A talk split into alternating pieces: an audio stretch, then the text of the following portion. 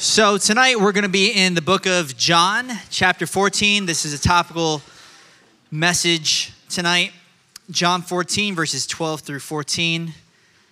As I mentioned, we're starting a new study called Wrestling with God.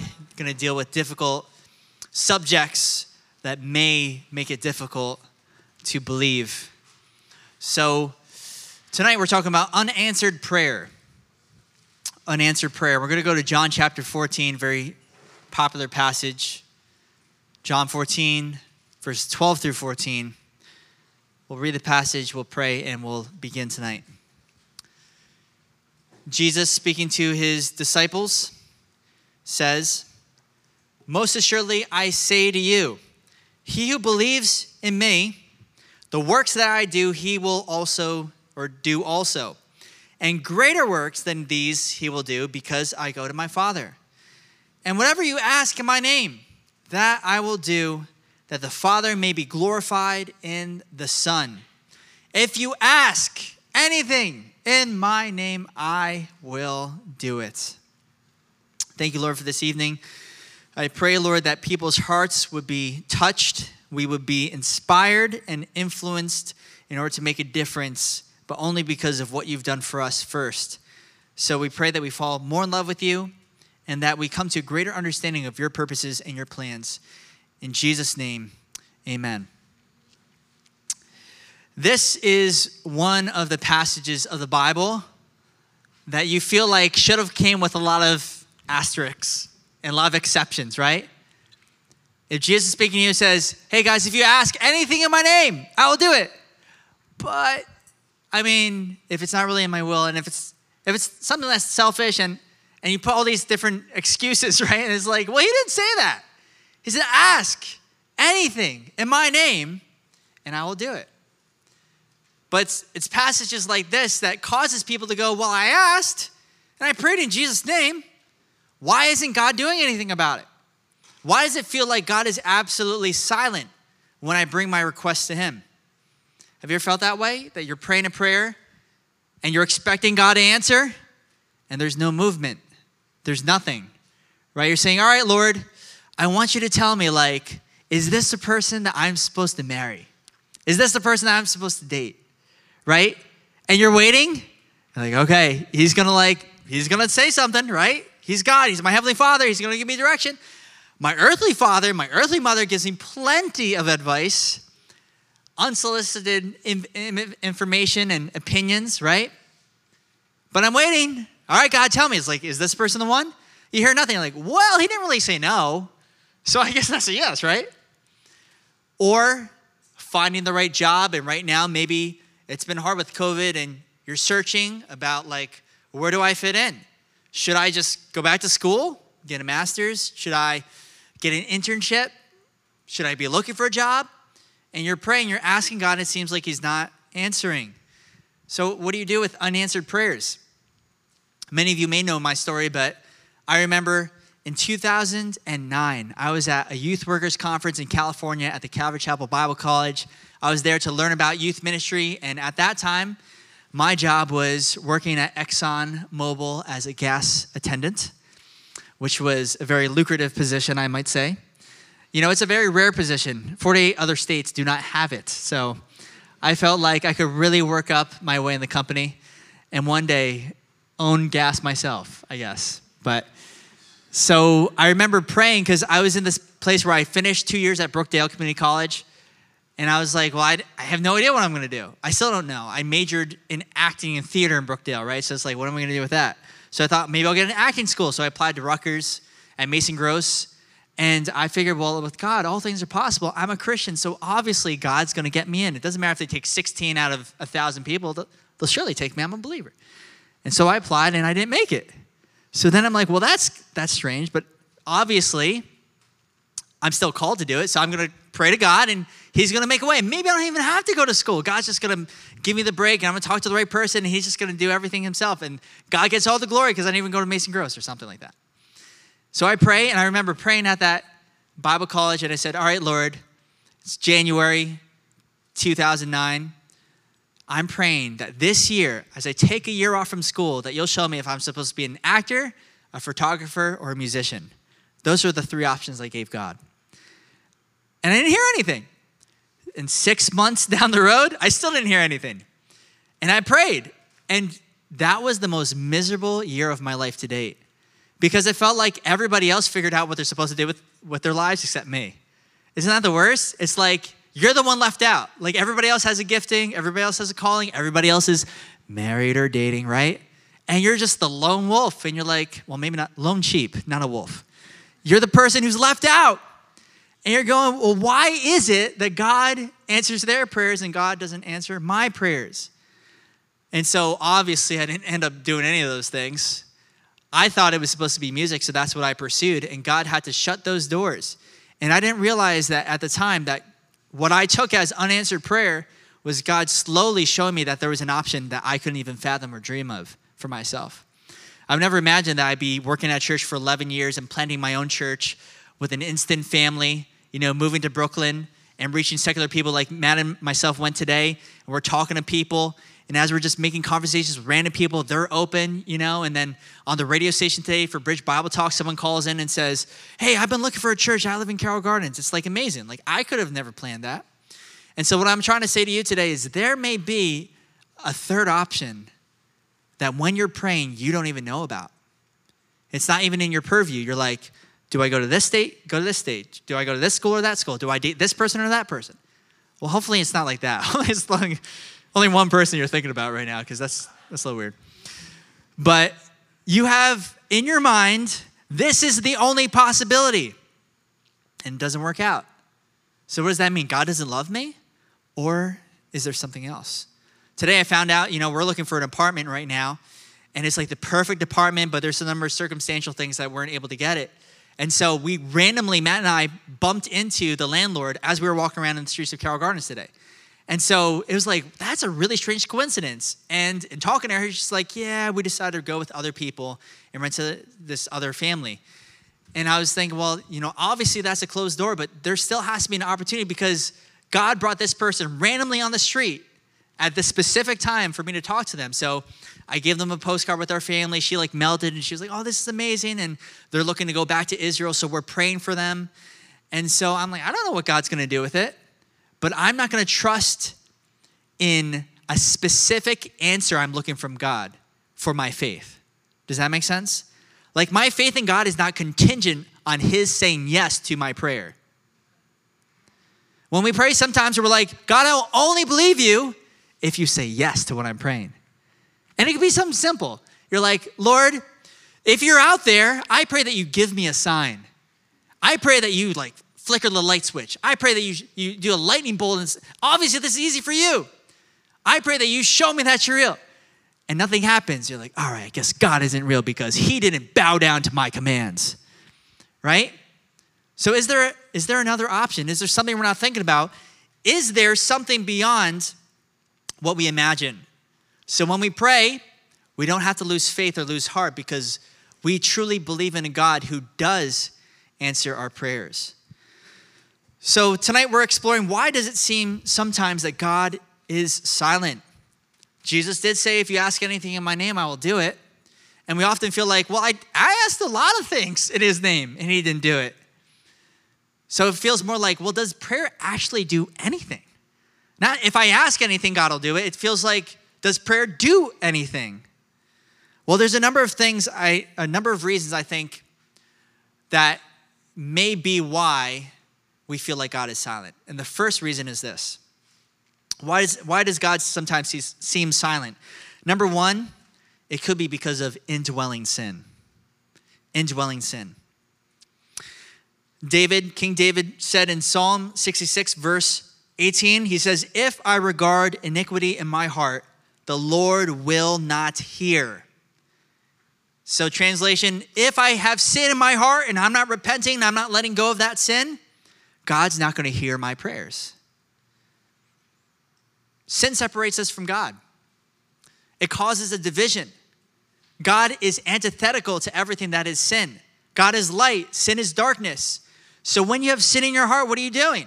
It's not like God changes who he is, but sin, in order to keep it for what it is, we always have to look for the darkness.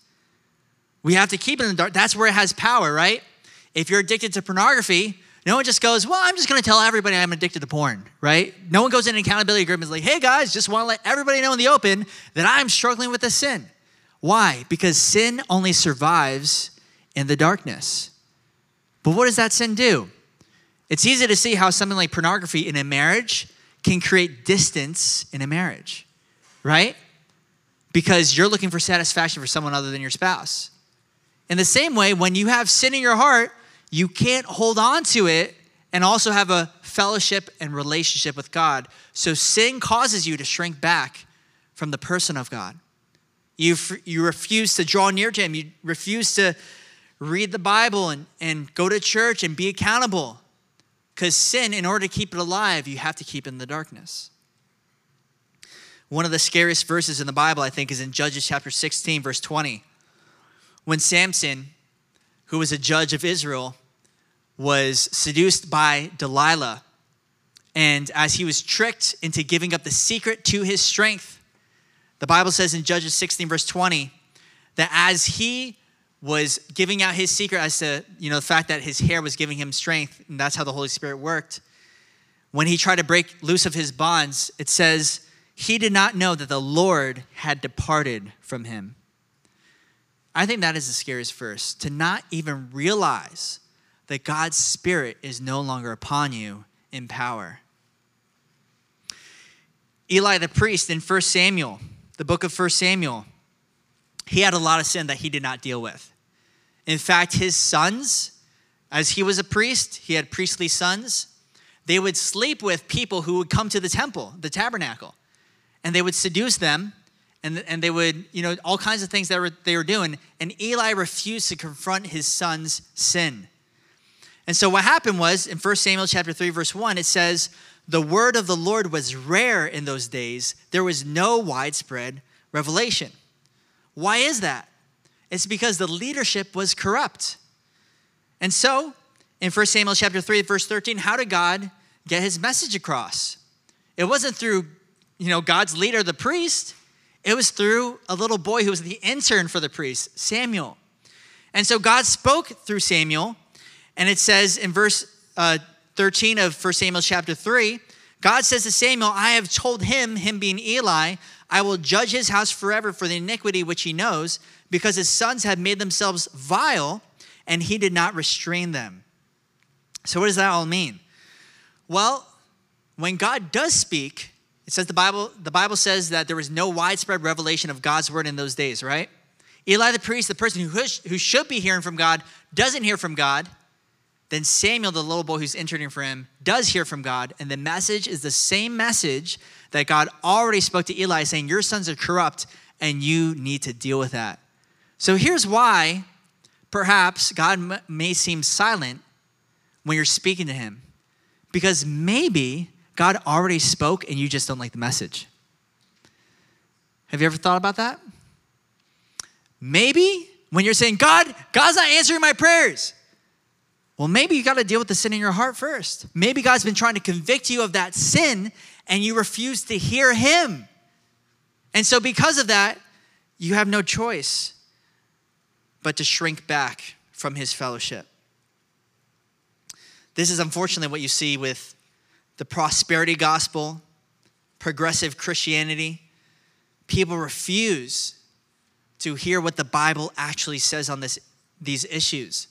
And when you do that, it's impossible to actually get the full counsel of God because there are entire portions of Scripture that you're omitting.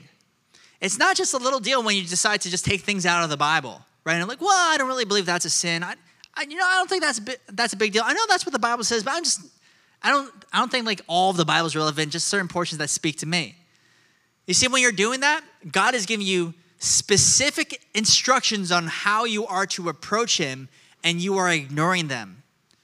Saying, I know God is trying to speak something in my heart and saying, I want you to change this. I want to deal with this issue inside of you. And you're saying, Well, I don't really know if I want you to change me.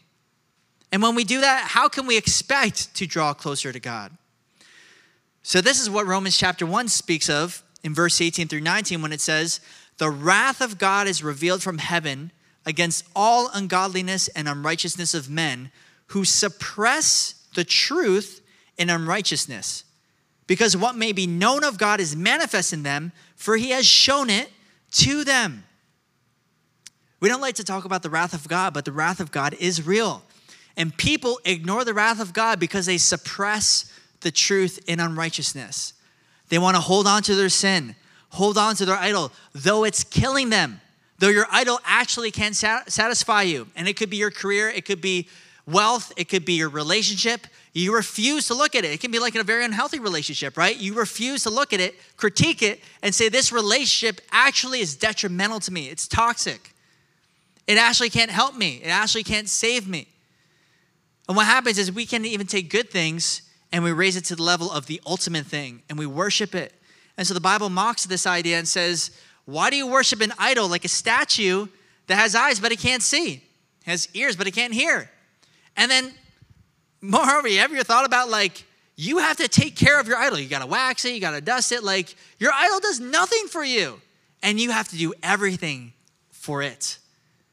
And that's what happens when we have idols in our heart. When we take things that God has given us and made them the ultimate thing, we refuse to hear God's word because we suppress the truth and therefore we miss God altogether because there is a God substitute. Well, this means, and this is where, you know, I have to be a little bit convicting because I'm a pastor and that's my responsibility. I don't want to shame anybody ever. But it's really important that we talk about like not everybody is God's child. You may feel like, oh, we're all God's children. God loves, every, like, God does love the world, but not every person is God's child. You are adopted into God's family when you believe on Jesus, which means that it may be the case that if you don't feel conviction over your sin, maybe you're not really God's child.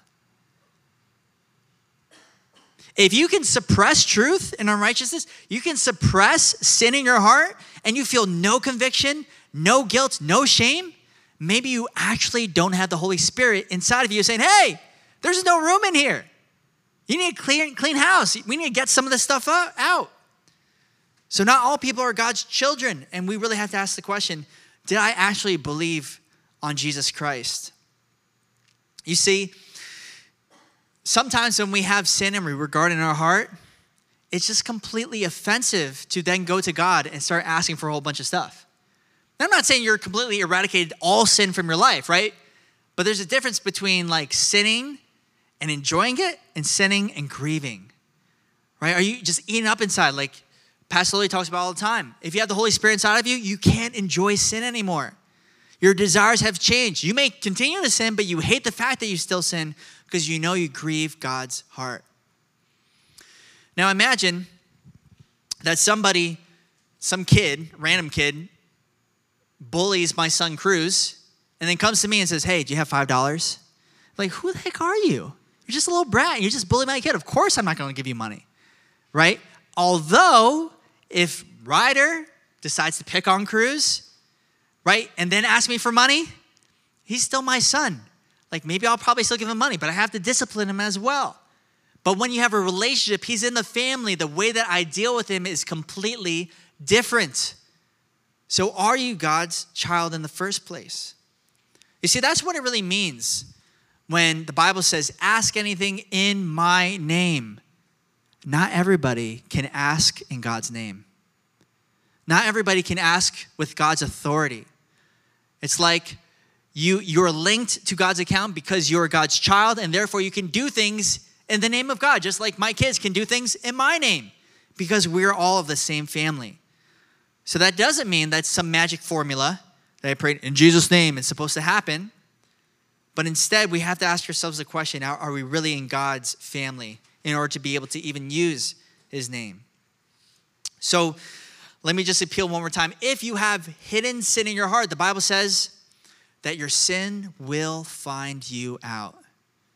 Sometimes people don't share about their sin because they're so afraid of the consequences, but you should be more fearful about what it's doing to your relationship with God, the God that you say that you love. Isn't it better to just get that sin out in the open and say, I don't care what people think about me, I don't care what happens to me. I'm more concerned about restoring that fellowship with the God that I say that I love. It is so important. So the first reason that God may seem silent is that you might have indwelling sin. Number two is maybe you don't actually know his voice. God may seem silent because you don't actually know his voice. Going back to Samuel and Eli, remember Samuel, if you remember the story, just a little boy serving with Eli is, you know, in his room going to sleep, and then here's Samuel, Samuel. And Samuel goes, Oh, Eli's calling me. So he goes to Eli, says, Yes, what, what did you say? You, you said something? I didn't say anything. And it happens three times, right? I, you're definitely saying something because I'm hearing a voice. It's going Samuel. And Eli, Eli goes, Oh, it's probably God, right? like, I've never said that to my kids. My kids are like, You know, I, I see voices, I, I see a monster. I don't go, Oh, it's probably God. But maybe I'll try that next time. So Samuel here's the key he did not recognize what God's voice sounded like. So, how would you know? Sometimes I think the problem is we try to pretend to be spiritual with all our friends, like, oh, yeah, yeah, yeah. I've totally heard God's voice. Yep. Yeah, there was one time that um, I was passing by Sovereign Bank, and I was just a reminder that God's sovereign over everything. And I said, Lord, yes, you are sovereign. I know He was speaking to me. It was like the words just jumped out, right? Like, how do you know his voice? And so sometimes we fake it because we just assume that probably everybody, this is probably everybody's experience. Or you hear the crazy person who's just like, God, God speaks to me with an audible voice. And you're just like, well, that's never happened to me. And then you just write off that person, like, that person's just crazy. Like, I've never heard, God in an audible voice, but I have heard God speak things to me. So what does that sound like?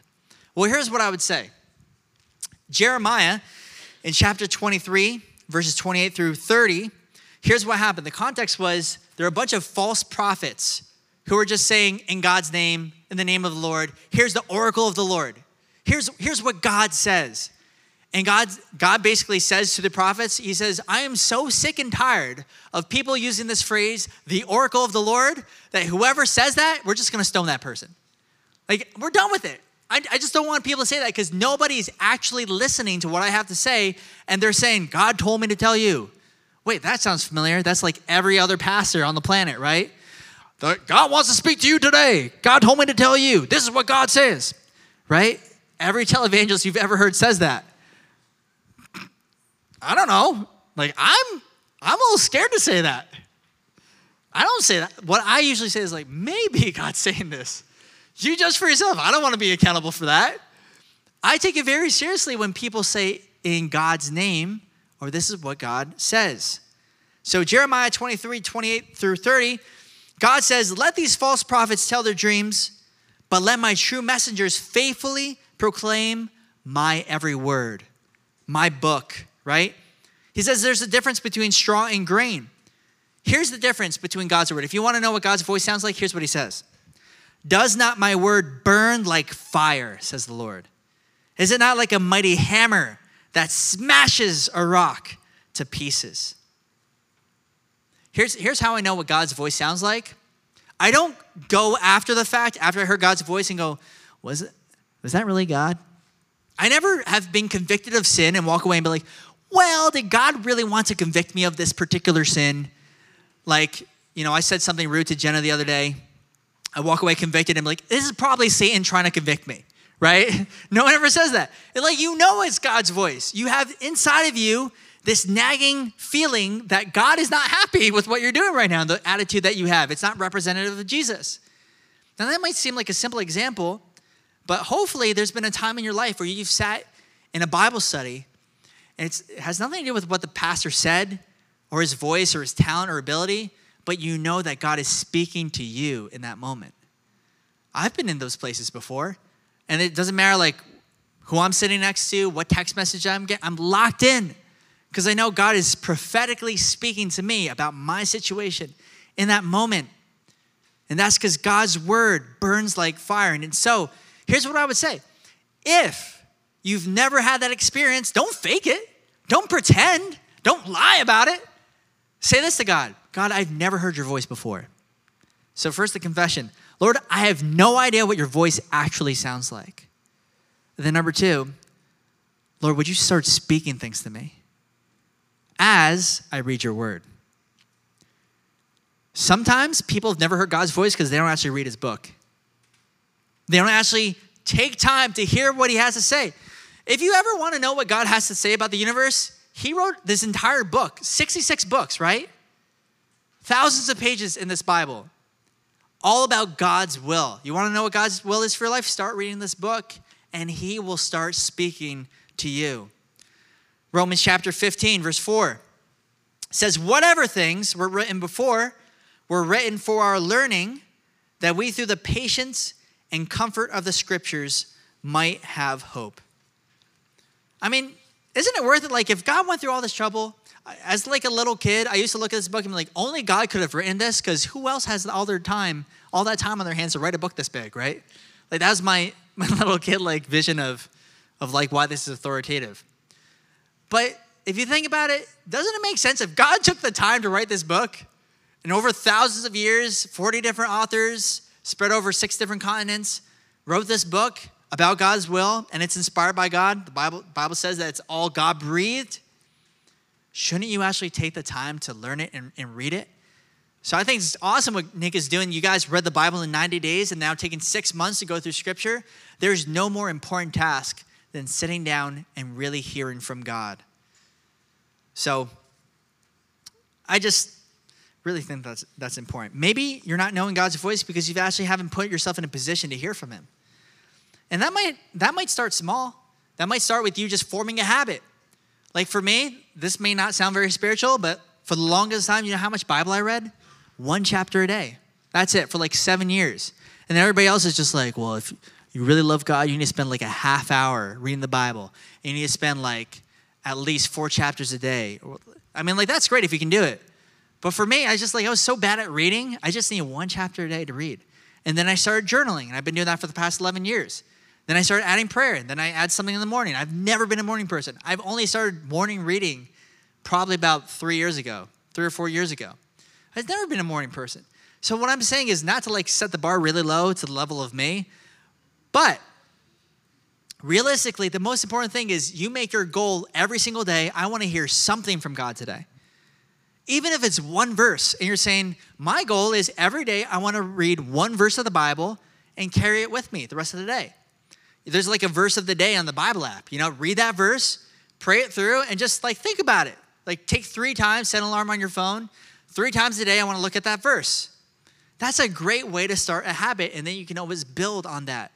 But how terrible of an idea would it be if you want to start working out and the first thing you do is, I'm going to run for three hours?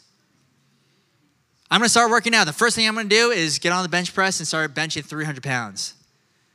Like some of you are just like, like you can't bench 300 pounds? Psh, like what's wrong with you? Like I, I can't do that.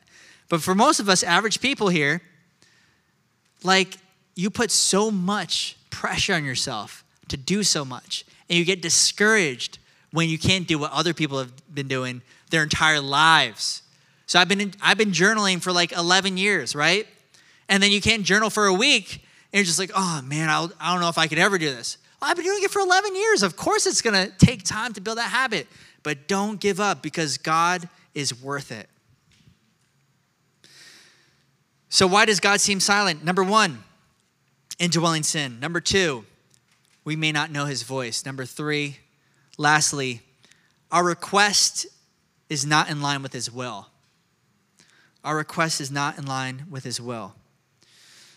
So I, I, mentioned before, like, ask anything in my name and I will do it. Sounds like he should have put a lot of caveats in it. And he actually did. And the Jewish readers in that time would have understood that. So the worst thing to do is take it stripped from its context and just say, You said that. You said anything in my name. I'm praying in Jesus' name, so you should do it right? We need to respect the text and understand that this is 2,000 years ago, so we need to, need to know the context. And the co- best context is the rest of the Bible. Here's what James chapter 4, verse 2 says You lust and do not have, you murder and covet and cannot obtain, you fight in war, yet you do not have because you do not ask. You ask and do not receive because you ask amiss that you may spend it on your pleasures. So, James very clearly, under the inspiration of the Holy Spirit, says, if you ask and you don't have it, it's probably because it's from the wrong motivation. You're asking selfishly to spend it on your own pleasures. But here's the thing God knows that if you got whatever you wanted, whenever you wanted, just through prayer, it would destroy you. Imagine how many prayers that if God answered, your life would be ruined. Aren't you thankful for some of the no's in your life? You're like, oh, I'm so thankful I didn't marry that person. I'm so thankful that I didn't make that decision, right? And you've prayed with tears, Lord, please, I'll do whatever. I'll read my Bible. I will. You know, I'll serve in the church. But sometimes God says no because He wants to give you something better than what you want. It's what you need. So saying in Jesus' name implies doing according to His will, according to His character. The ESV Study Bible makes this comment on this passage saying, praying in Jesus' name means praying in a way consistent with His character and with His will. Because a person's name in the ancient world represented what a person was like. It also means coming to God in the authority of Jesus Christ. So this is not a cop out. So some of you are like disappointed, like, I really thought that this message was going to be about like, really, you can ask anything in Jesus' name and it will happen, right? This is not a cop out. And here's why. Anything, the reason why Jesus said anything is because he's implying that there are countless things that God wants to accomplish through us. It's not just like, if you pray for very specific things, then I'm going to do it. He's saying anything. Meaning there's a whole list of things that God's saying, oh, I want to do this, I want to do this, I want to do this. But like nobody's praying for it and nobody's actually doing it. This is why in the same passage he says, greater works will you do. Why? What are the great, greater works than Jesus? What does that mean? It's greater in scope because when he sends his Holy Spirit, Jesus is able to be present through all of us to do all of his work. If we just had a physical Jesus here right now, right? Imagine how many people want to talk to him. Everybody just waiting in line for all of eternity trying to talk to Jesus and see Jesus do miracles. Okay, now Jesus is in the Middle East. Now let's have him in the United States. But the fact that God can send his spirit to all of us means that he can infinitely multiply the work that he does. But it's the work that he wants to do. That's why Jesus said, Pray like this that his will will be done on earth as it is in heaven. What happens in heaven? Whenever God says something, it's just perfectly done. On earth, there are free willed beings that sometimes don't want to follow God's will. So when we pray, we align our will with God's will and we say, God, use me as a vessel so that your will can be accomplished through my life. My friend Landon always says that there are prayers that God will always say yes to. And our mission is to find out what those prayers are. Romans chapter 8, verse 26 says, The Spirit also helps us in our weaknesses. If we do not know what we should pray for as we ought, but the Spirit Himself makes intercession for us with groanings which cannot be uttered. The Bible says that our weakness, the greatest weakness that you and I have, is not your inability to speak, inability to do a specific task, is that you don't know what to pray for. We have no clue what to pray for.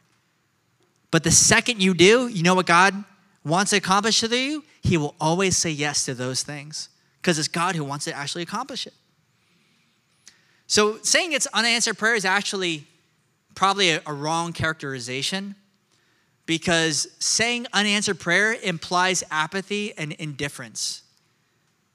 But instead, God has drawn near to us, hasn't He? That the Word became flesh and dwelt among us. There's no such thing as an unanswered prayer. There's yes, no's and maybes and laters. There's no such thing as an unanswered prayer because Jesus stepped into our world to be the answer to every heart's cry that they want something more. But that also means that we have to be okay when God says no. There are people that pray that, that believe that if you just have enough faith, that you can accomplish it. There's a, a friend of mine whose name is Lance. His, his wife has uh, a form of diabetes, you know, where it's just obviously debilitating. She's pregnant right now, and and so we're praying for her because there's all kinds of complications. She's going to countless hospital visits and doctor visits. And people insensitively have said, Have you tried praying that she would be healed of her diabetes? Some charismatic people who really believe if you have enough faith, you can pray and God will take it away. And what he says cleverly is whenever people say, like, you should pray, if you have enough faith, then you should pray, he, he says back, Well, obviously, we don't have enough faith, but you do, so why don't you pray so that she can be healed? Right? Like, if you're just saying you need enough faith, then why don't you pray? Because you obviously have enough faith. She'll be healed and we'll be happy. So, so the fact of the matter is, sometimes God does say no. In fact, even Paul the Apostle experienced this in Second Corinthians chapter 12, verse something, verse 7. Popular passage, maybe one of the most encouraging passages because you're like, Paul's a super apostle. And yet he prayed that he would be healed, and God said no three times. He says, Lest I should be exalted above measure by the abundance of revelations, a thorn in the flesh was given to me, a messenger of Satan to buffet me, lest I be exalted above measure. Concerning this thing, I pleaded with the Lord three times that it might depart from me. And he said to me this My grace is sufficient for you, for my strength is made perfect in weakness. Therefore, most gladly, I will rather boast in my infirmities, that the power of Christ may rest upon me. Therefore, I take pleasure in my infirmities and reproaches, in needs, and persecutions, and distresses, for Christ's sake. For when I am weak, then I am strong. Paul, whatever the thorn in the flesh was, maybe it was some kind of debilitating disease, maybe it was some kind of panic disorder, anxiety disorder Whatever it was, he prayed three times God, please take this thing away from, from me. And God says, No, because my grace is sufficient for you. My power works best in weakness. Sometimes God says no because what he really wants to give you is more of himself. Many times I struggled for seven years with panic attacks. I prayed and prayed and prayed that God would take it away, and he didn't take it away instantly. It took years for him to answer that prayer. But now I know that God used that so I can identify with other people who have the same struggles and I can understand and empathize with that struggle. And all the while knowing that God was faithful. So, in conclusion tonight, if you're feeling like still unsatisfied, you're still like, but God still doesn't say anything to me. Think about this Jesus himself identifies with unanswered prayer when he was on the cross and said, My God, my God, why have you forsaken me? His cries went up to heaven and he was left and abandoned there. But there is one prayer that we are always guaranteed to be answered with a yes. Did you know that? There's one prayer that if you pray it, it's always guaranteed that'll be a yes. It's a secret. Do you know it? What is the prayer? Every time you pray, God will always say, Yep, I'll do that totally okay with that? The answer is whenever you pray for God's Spirit and more of His presence, He will always say yes. Luke chapter 11, verse 9. So I say to you, ask and it will be given to you, seek and you will find, knock and it will be open to you. For everyone who asks receives, he who seeks finds, and to him who knocks it will be opened. If a son asks for bread from, from any father among you, will he give him a stone? If he asks for a fish, so little Tatum asks me and says, Hey, can I have some fish? She doesn't like fish, but ask for a fish. I'm like, here's a scorpion. No, no one would do that. No loving father would do that. If you ask, if Ryder asked me, hey, can I have an egg? Well, give him a scorpion or a serpent instead of a fish, whatever. If you then being evil know how to give good gifts to your children, how much more will your heavenly Father give the Holy Spirit to those who ask him? So think about this. Everyone look up here. Jesus was forsaken so that you could be accepted. Jesus was abandoned at the cross so that you could always enter into God's presence. There's nothing stopping you from getting more of God's Holy Spirit today. So if you don't have God's presence, perhaps it's because you're not truly God's child. John 14, 16 says, I will pray to the Father, he'll give you another helper, that he may abide with you forever the Spirit of truth, whom the world cannot receive because it neither sees him nor knows him, but you know him, for he dwells with you and will be in you. If you don't have God's presence, why not today? Ask and invite his Holy Spirit to come into your life, transform you from the inside out, give you eternal joy, everlasting peace, hope that lasts beyond tomorrow.